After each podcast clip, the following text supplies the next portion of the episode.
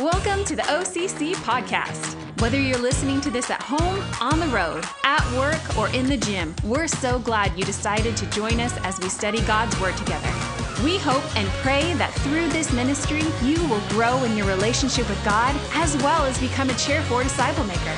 But for now, sit back and let us help you see how the Bible applies to your life today. Amen. That's a cool little groove. It's fun. Uh, glad you guys are here. We are in week three of our moving uh, day series. And uh, just to start the sermon, I wanted to, just for my own sake, I want to ask a question. How many of us have moved within the last five years? Show of hands. Now, when I say moved, let me clarify. Moved as in, like, not from like Lewiston to Clarkston or Clarkston or Stoughton or like around here, but like a big move. Not that moving's not a big move, but you know what I mean? Like a, a longer move than like an hour away. Anybody? Last five years? Okay. Last 10 years? Okay. Last 20 years? Okay. Now, how many of you are like, this is where I live and I'm never moving ever? Show of hands. All right. The faithful.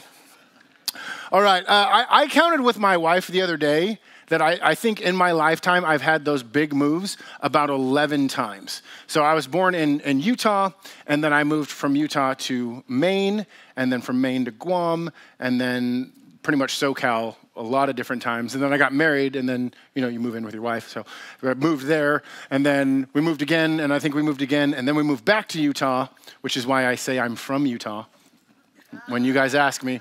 And then we moved here to Lewiston. So moving day reminds me of all those times that I packed up my stuff, all of my belongings in those early mornings. And, and, you know, I woke up and had like coffee and donuts, which is the official moving food, right?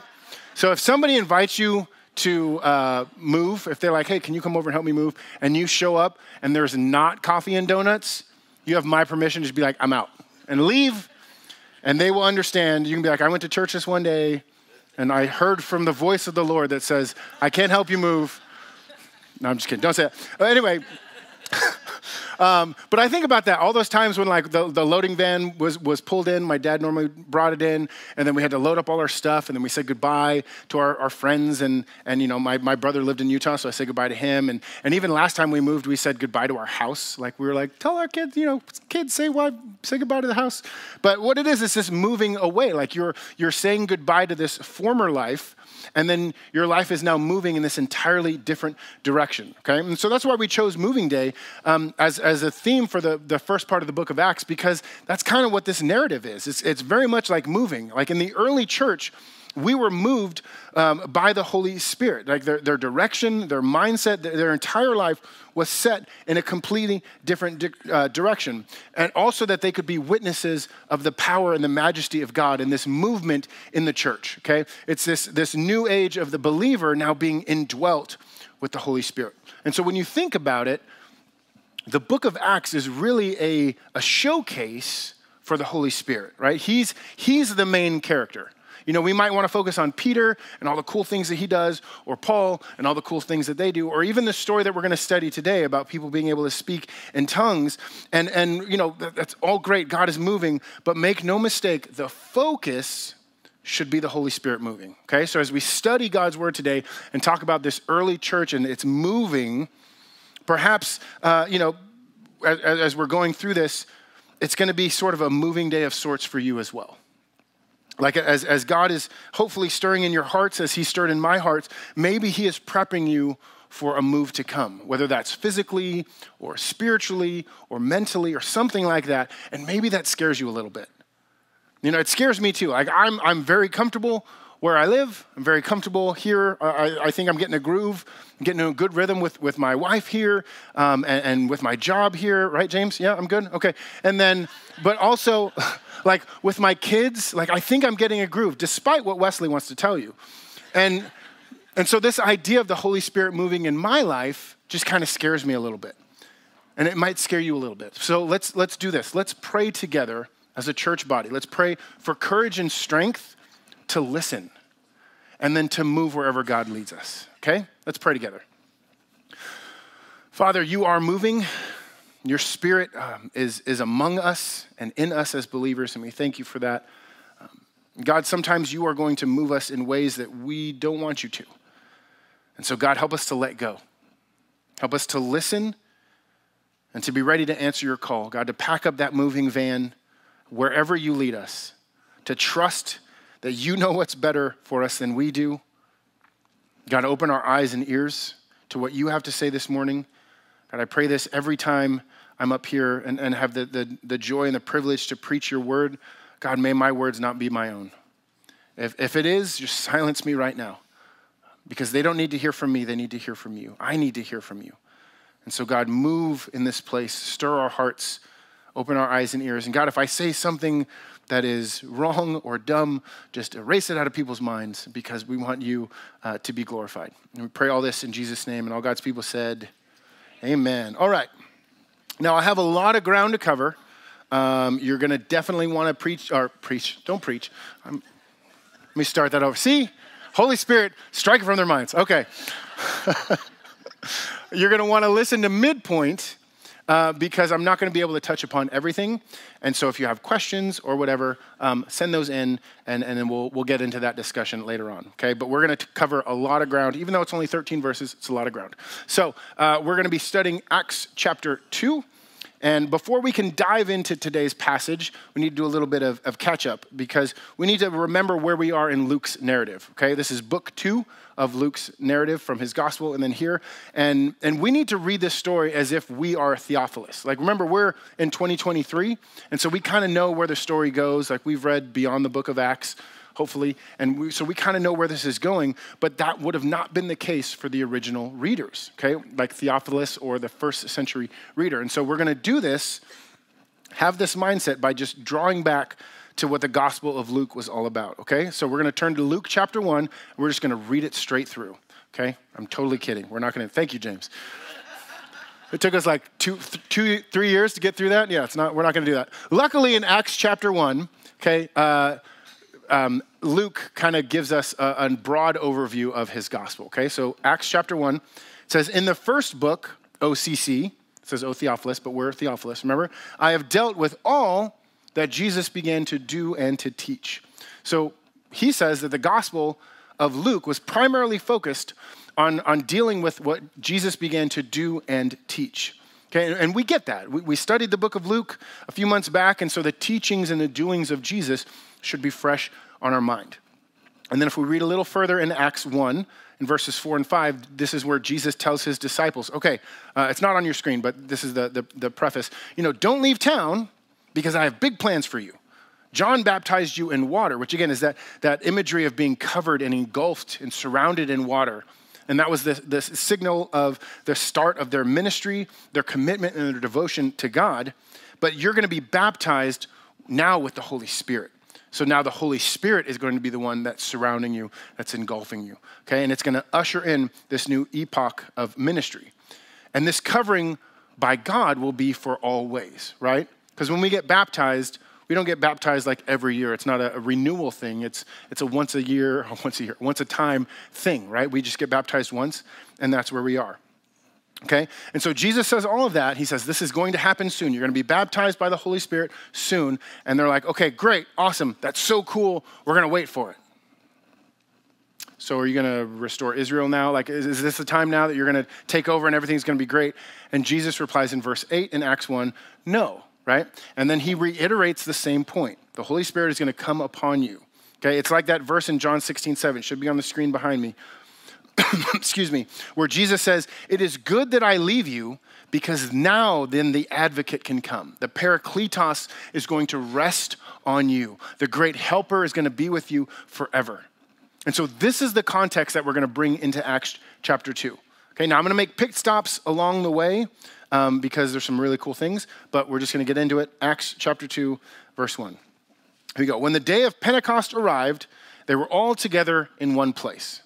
Okay, now, now I have to admit, when I hear Pentecost, my mind kind of goes on autopilot and I start going, oh yeah, the uh, that's that's the the the you know flaming tire, uh, flaming tire, flaming tongues of fire resting on people, and then they start speaking in tongues. Right, that's where I go, but that's not how Theophilus would have read it.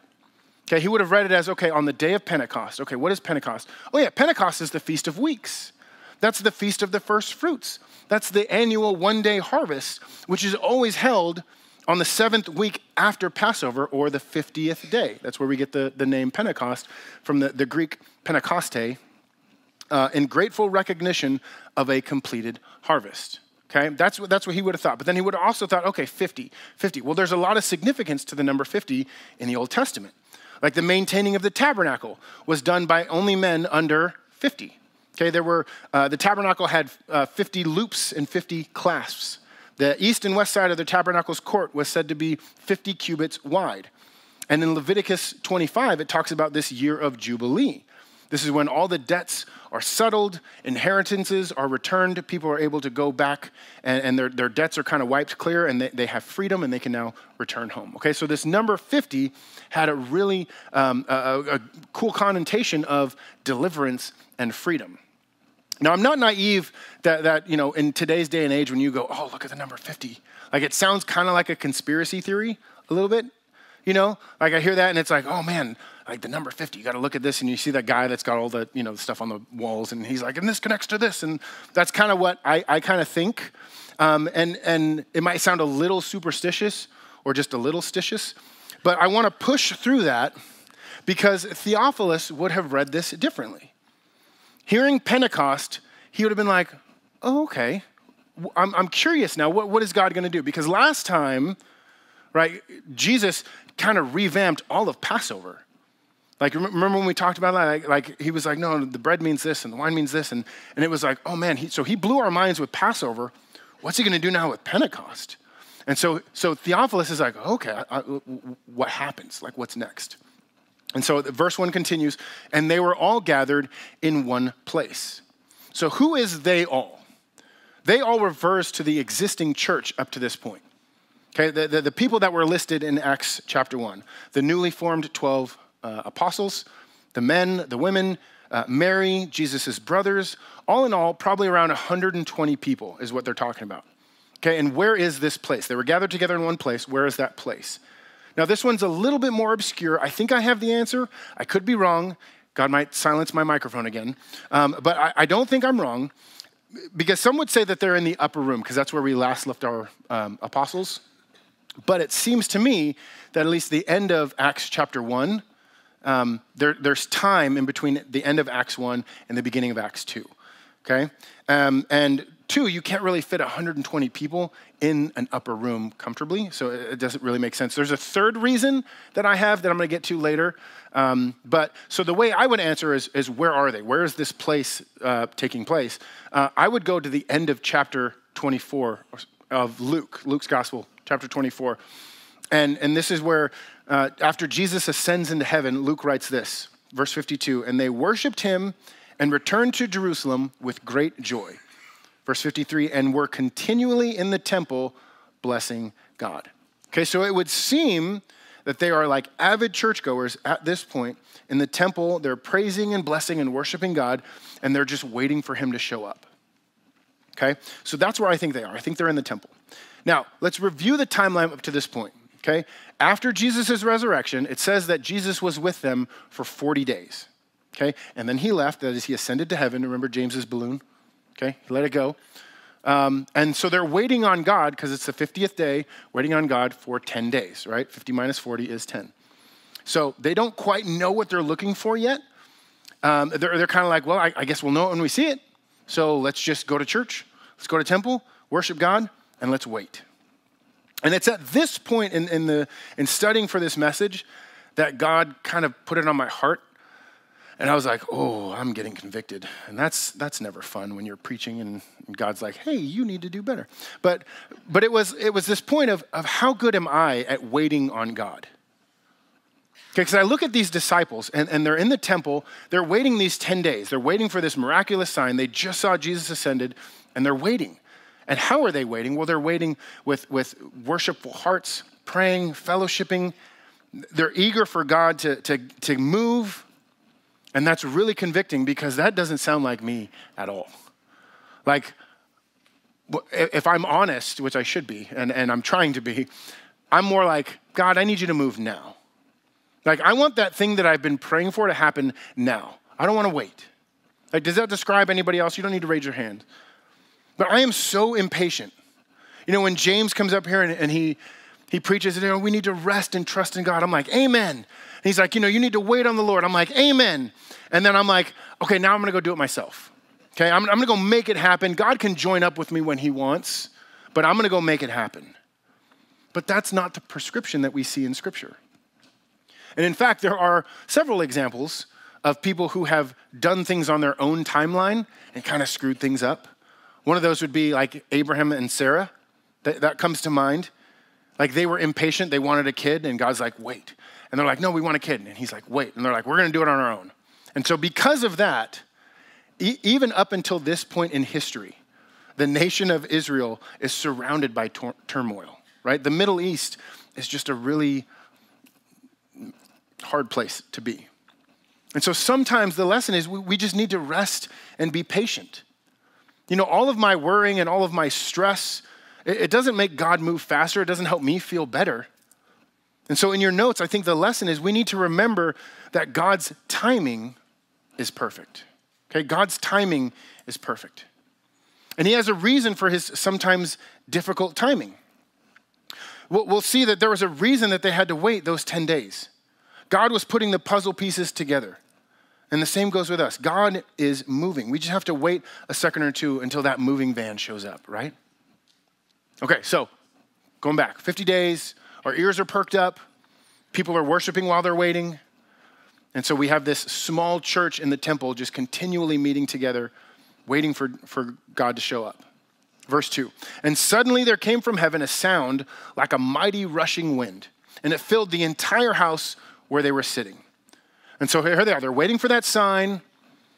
We don't, we don't know what it is. We're primed and ready. And all of a sudden, boom, right? God kicks open the doors, and this massive wind comes storming into the room, and he fills the entire space. And these 120 people are blown away, yes, pun intended. And they're surrounded by this event that's taking place. But it's interesting to point out how God presents himself, right? It says, like a mighty rushing wind. Okay, well, well, think about it, O Theophilus, OCC. Where have we read up to this point in the Old Testament that God has represented himself as a wind or as the wind? Well, if we think back to Genesis, well, the floodwaters receded, and it says it did so because God made a wind blow over the earth. God is seen in the Exodus story, right?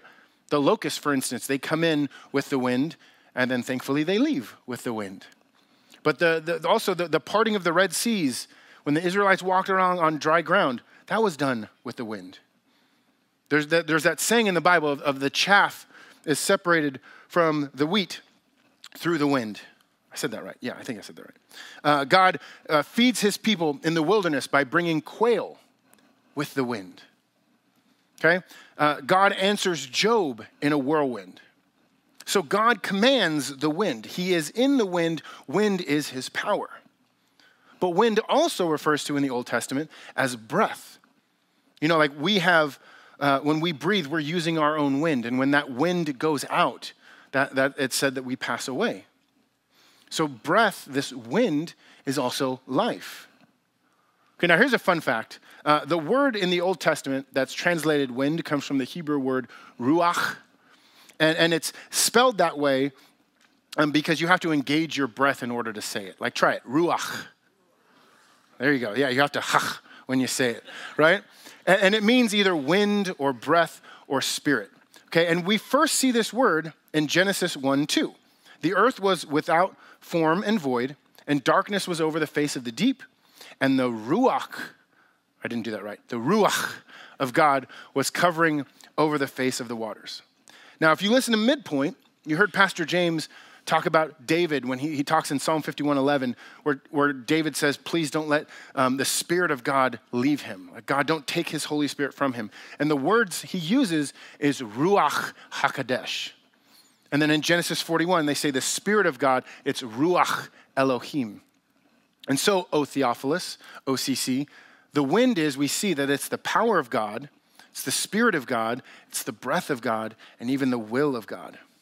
And so, all of this to say, when, when, when we as Theophilus are reading this verse and we see that God shows up as this mighty wind, we're like, oh man, it's coming, right? Verse 3 And divided tongues as a fire appeared to them and rested on each one of them. And so, out of their astonishment and wonder, they start looking around and they see something that looks like tongues of fire divided among them. Now, it says divided tongues. And so we might be tempted to think of like lizards and like the forked tongues and stuff like that. That's not really what divided means. I don't, I don't think that's what Luke was trying to say. What he's more saying is like it's divided among the people. Like it's, it's, it's equally distributed among the, the believers there. Okay, it's resting on each one of them equally. It's divided among them. Okay, now stop and think again. Just like we did with the wind, where have we seen God now being represented as fire? Okay, well, there's a lot of places. There's the burning bush, the pillar of fire. God came down on Mount Sinai as fire. God was fire in the tabernacle at night, guiding Israel through the wilderness. God accepts offerings as this engulfing fire. Elijah called on the Lord, and the Lord came down in fire and, and lapped up all the water and, and burned everything on the altar. Not to mention that Hebrews literally says, Our God is a consuming fire.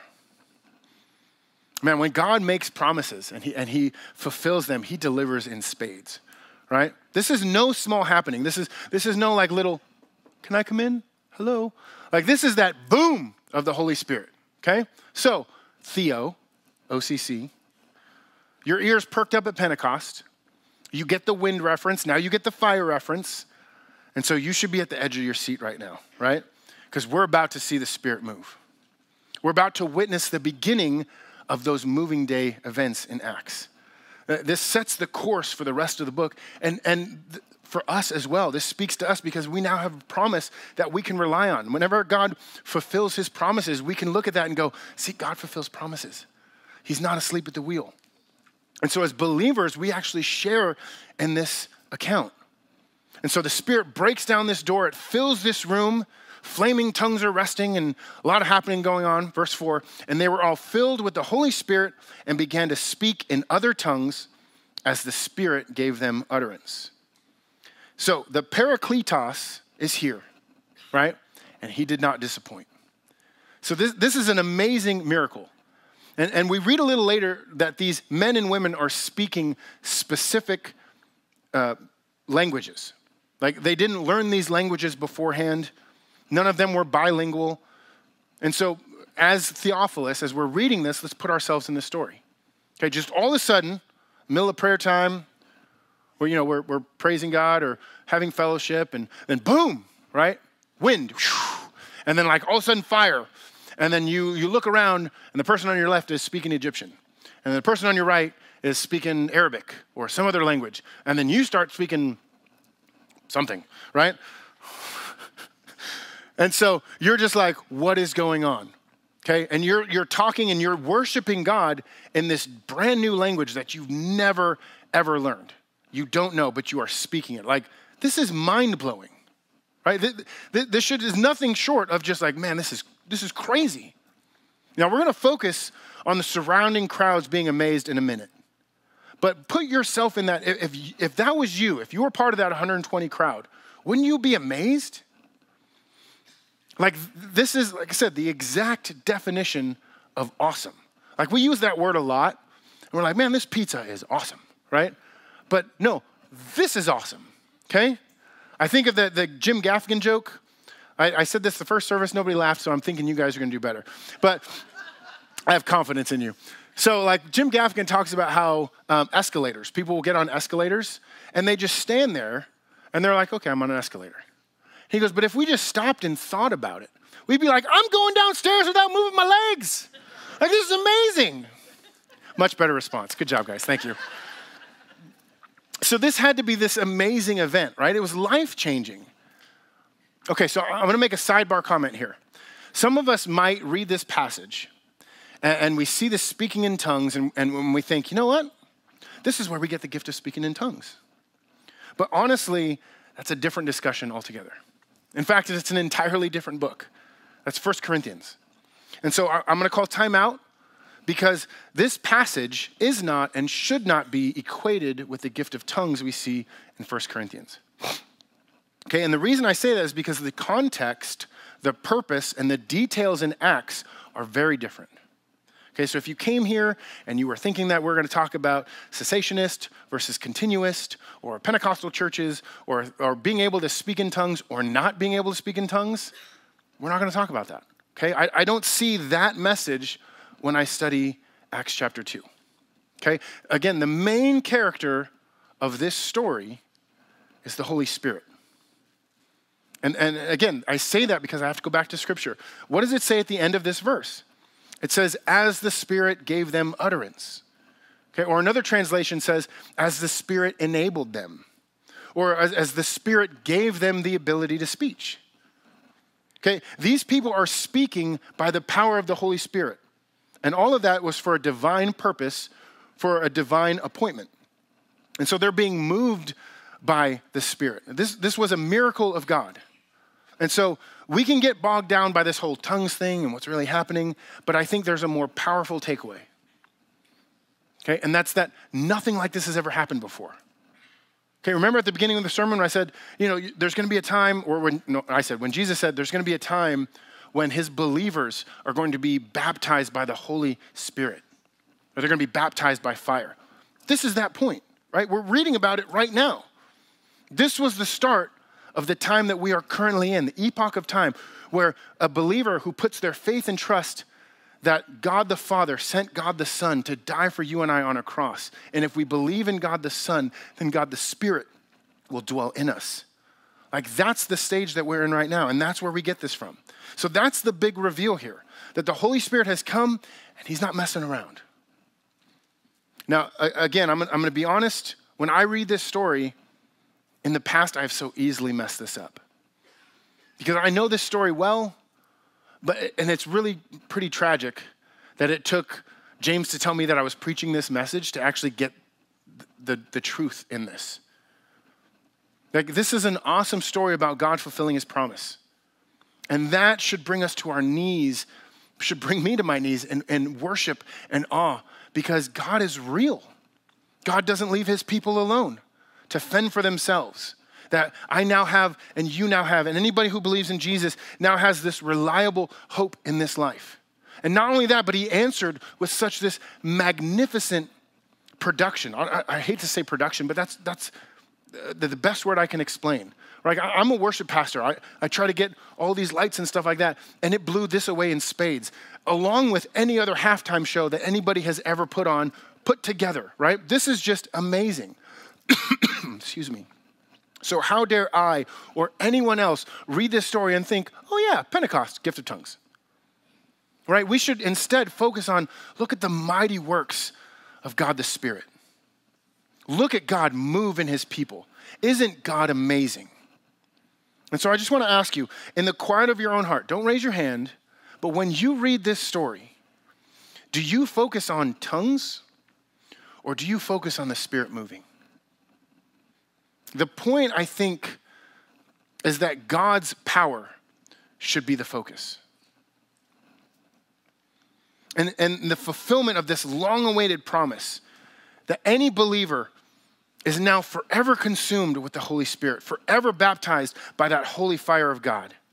And just like Paul says in Romans 6, that the power that, that raised Christ from the dead the power that, that caused these men and women to speak the languages that they had not known, we as believers have that power in us. Okay, back to the narrative. Okay, now remember, I, we, we've said this, this is all in God's timing, right? God had a purpose for all of this. God made them wait 10 days for a reason. Here's the reason, verse 5. Now there were dwelling in Jerusalem Jews, devout men from every nation under heaven. And so, verse 1 through 4 says that at the time that all of this was happening, there just so happened to be devout men from every nation under Israel, okay, who speak all of these different languages from all these parts of, of, of their world. They're just hanging out in Jerusalem. And why are they hanging out in Jerusalem? Well, it's because it's Pentecost, right? That's what they did. But again, what is Pentecost? It's all tied together. Pentecost was a celebration of the harvest, a time to worship God for the first fruits and even remember the year of Jubilee. Do you, do you see that connection? If not, let's, let's go to Matthew 9 37. These are the words of Jesus. Then he said to his disciples, The harvest is plentiful, but the laborers are few. Therefore, pray earnestly to the Lord of the harvest to send out laborers into his harvest. And so they're now in the season of harvest, right? Jesus said he would make them fishers of men and that they would be laborers who reach out and harvest souls for God's kingdom. So there's that connection. Well, what about the first fruits? Well, the produce of the first fruits, that's these 120 people, right? They're now being moved by the Spirit. They're the first fruits of the advent of the Holy Spirit. And then what about the year of Jubilee? Well, that's the time of freedom and forgiveness and rest because people who believe in God and, and have that Holy Spirit, well, you now have the assurance of freedom from sin. You have the forgiveness of God, and you can now rest in the truth of the resurrected Christ. It's all connected. God totally knew what he was doing. So, verse 6 And at this sound, the multitude came together, and they were bewildered because each one was hearing them speak in his own language. Now, if you can, if you have your Bibles or in your notes, uh, highlight that the multitude came together. Because I, I want to draw you back to Genesis 11 9. It says, Therefore, its name was called Babel, because the, there the Lord confused the language of all the earth, and from there the Lord dispersed them over the face of the earth. And so at the time of Babel, there were these people that thought highly of themselves, and, and it says earlier that they wanted to make a name for themselves. And, and what that kind of means is they were kind of rejecting the name of God on them, and they were like, no, no, we're going to make a name for ourselves. And so they started to, to build this tower and to stop them from building this tower, God said, I'm going to confuse their language. And so he confused their language. Out of one language, many languages came, and it scattered the people, right? But look at what he does here at Pentecost. God, in, in, a, in a society where there are multiple languages, okay, he had those multiple language, languages now gather the church and unify the church bodies. And so all of these people were transplants from the many ongoings of, of Israel and conquering and stuff like that. They were kind of dispersed, but they were here for Pentecost, and God uses all of those language to bring them together. It's like the undoing of Babel. God knew what he was doing. Now, I did say that there was a third reason that I think that, that this took place in the temple. Th- this is why. Like, I don't see 120 people speaking in tongues in an upper room having as big of, of an impact as it was with the crowd. So take that as you will, but that, that's, that's the other reason I think that this was taking place in the temple. Excuse me. And they were amazed, verse 7, and they were amazed and astonished, saying, Are not all these who are speaking Galileans? And how is it that we hear each one of us in his own language? Now, now if you remember, Galileans were known for a harsh uh, dialect. Like they spoke a rude Aramaic or a crude form of Greek. But then all of a sudden, these guys are now speaking effortless, effortless more better than me. more, even said more better. That was, uh, they were speaking so articulately and effortlessly, and they didn't just know the words, but the dialect as well. Like all the inflections, the pauses and the breaks, the right huchs on the right spots. Okay, and, and these are just farmers and fishermen. Okay, they're, they're simple folk, generally lower educated, but they're now speaking as if they were born and raised and trained up in this language. And so these guys are amazed and astonished. This isn't a, just a, oh, wow, that's kind of interesting. Well, that's kind of cool. That person's speaking this language. Like, have you, have you ever seen those videos of um, the, the, the colorblind people when they finally put on those glasses and they can see color and they're just like, oh my goodness, right? Or, or the young kids when they have a cochlear implant put in and they can now hear uh, their mom or their dad speak to them and, and they hear them say, I love you for the first time. Like that's the type of amazement and, and wonder that these guys are, are picturing here. Because look at verse 9. This is the apostles are speaking languages from Parthians and Medes and Elamites and residents of Mesopotamia, Judea, Cappadocia, Pontus and Asia, Phrygia and Pamphylia. I'm probably butchering these names, but you get the point. Egypt and the parts of Libya belonging to Cyrene and visitors from Rome, both Jews and proselytes, Cretans and Arabians. We hear them telling in our own tongues the mighty works of God. Now, I don't know if you are great on your geography. I am terrible at a lot of things, but especially geography.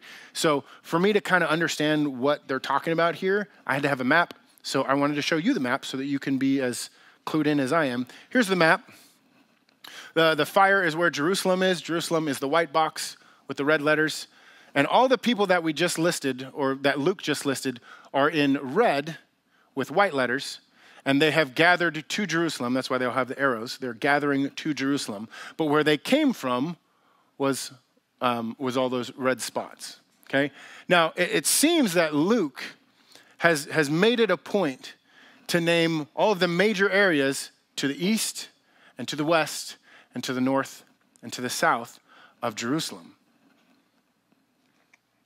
Okay, God had gathered people from everywhere, also that the Holy Spirit could be witnesses so that the Jews in the surrounding area would hear this sermon that James is going to talk about next week. Okay, that sermon from Peter. This was God's intended purpose, was to gather all of those nations together and unify them with a message. And what was the message? What were they hearing? With the end of verse 11, it says that this, this church in the temple, this, this, this group of the people of the way, they are proclaiming the mighty works of God which would have been things like the resurrection, would have been uh, Jesus' miracles, his ascension, his, his faithfulness, the fulfilling of scriptures, maybe, maybe their, their thankfulness and gratitude and just worship of God. Okay? Now, now think about it. These guys, they're travelers from all of these different nations, and they're hearing the message of the Spirit speaking directly to them. And so sometimes, definitely in this instance, God is able to speak directly to his people. So in your notes, God speaks directly to his people. Okay, now, now think about this again. Not everybody spoke the same language.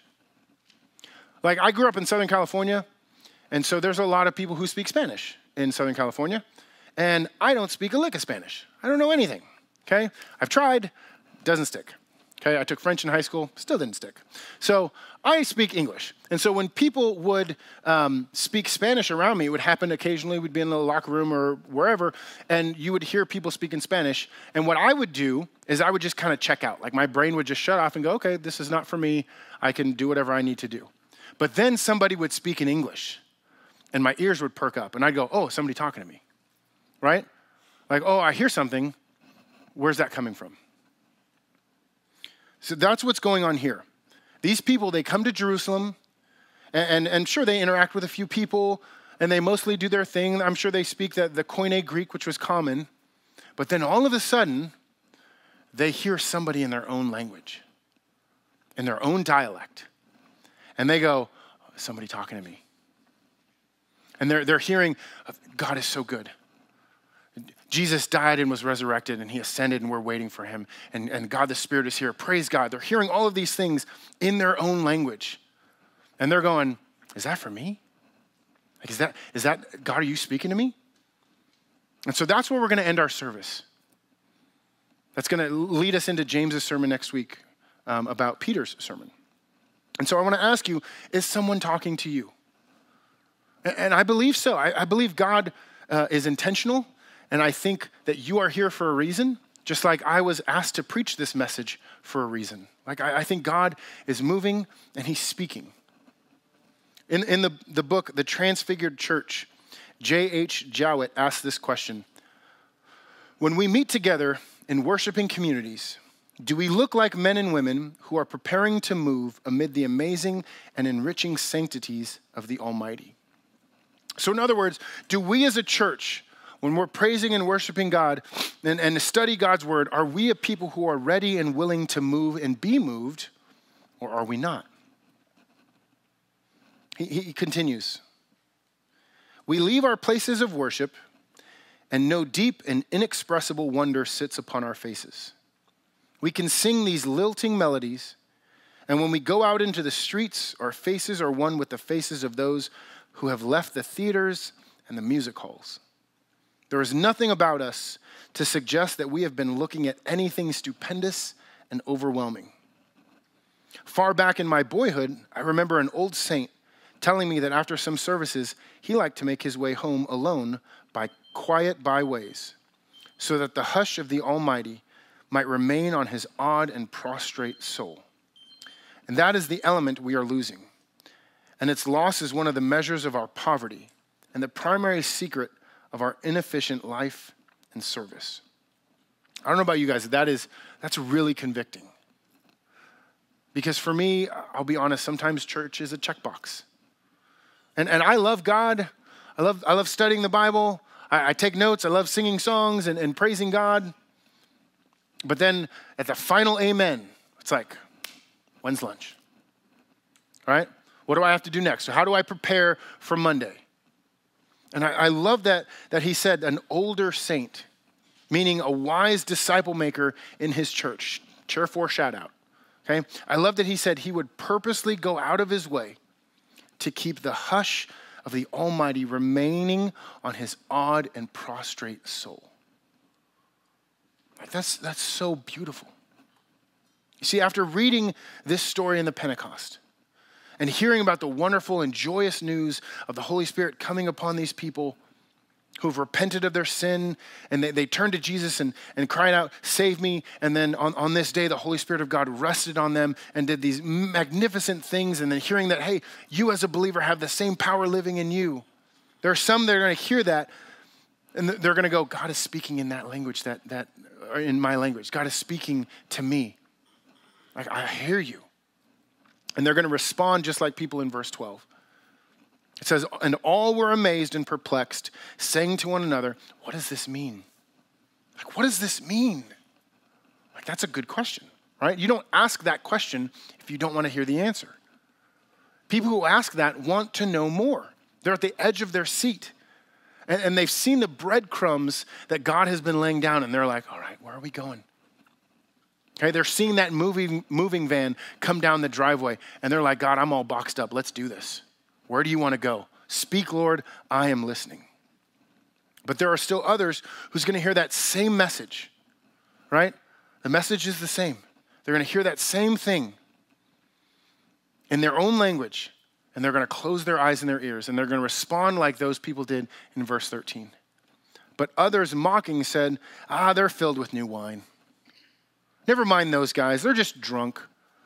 They've been hitting the bottle way too early. I choose to not believe it. This is a posture of reluctance. Okay? They're, they're refusing to be in awe of the miraculous signs of the Holy Spirit. And so some of us might be tempted to act in a similar way. You know, we, we might feel the Spirit moving and just go, eh, it's, it's probably heartburn. That's probably what it is, probably my breakfast. That's what, that's what it was. Or, or, it's because it was at church and those, those songs were kind of emotional. And so, eh, it's, it, will it'll pass. You know, I'll, I'll just, I'll go home, I'll watch some TV, it'll be fine. And I'm going to rationalize God speaking in my life. I'm going to rationalize it away as just a coincidence. And, and I'm just to, I'm to miss the boat. Church, may we be a people who respond as a verse 12 people.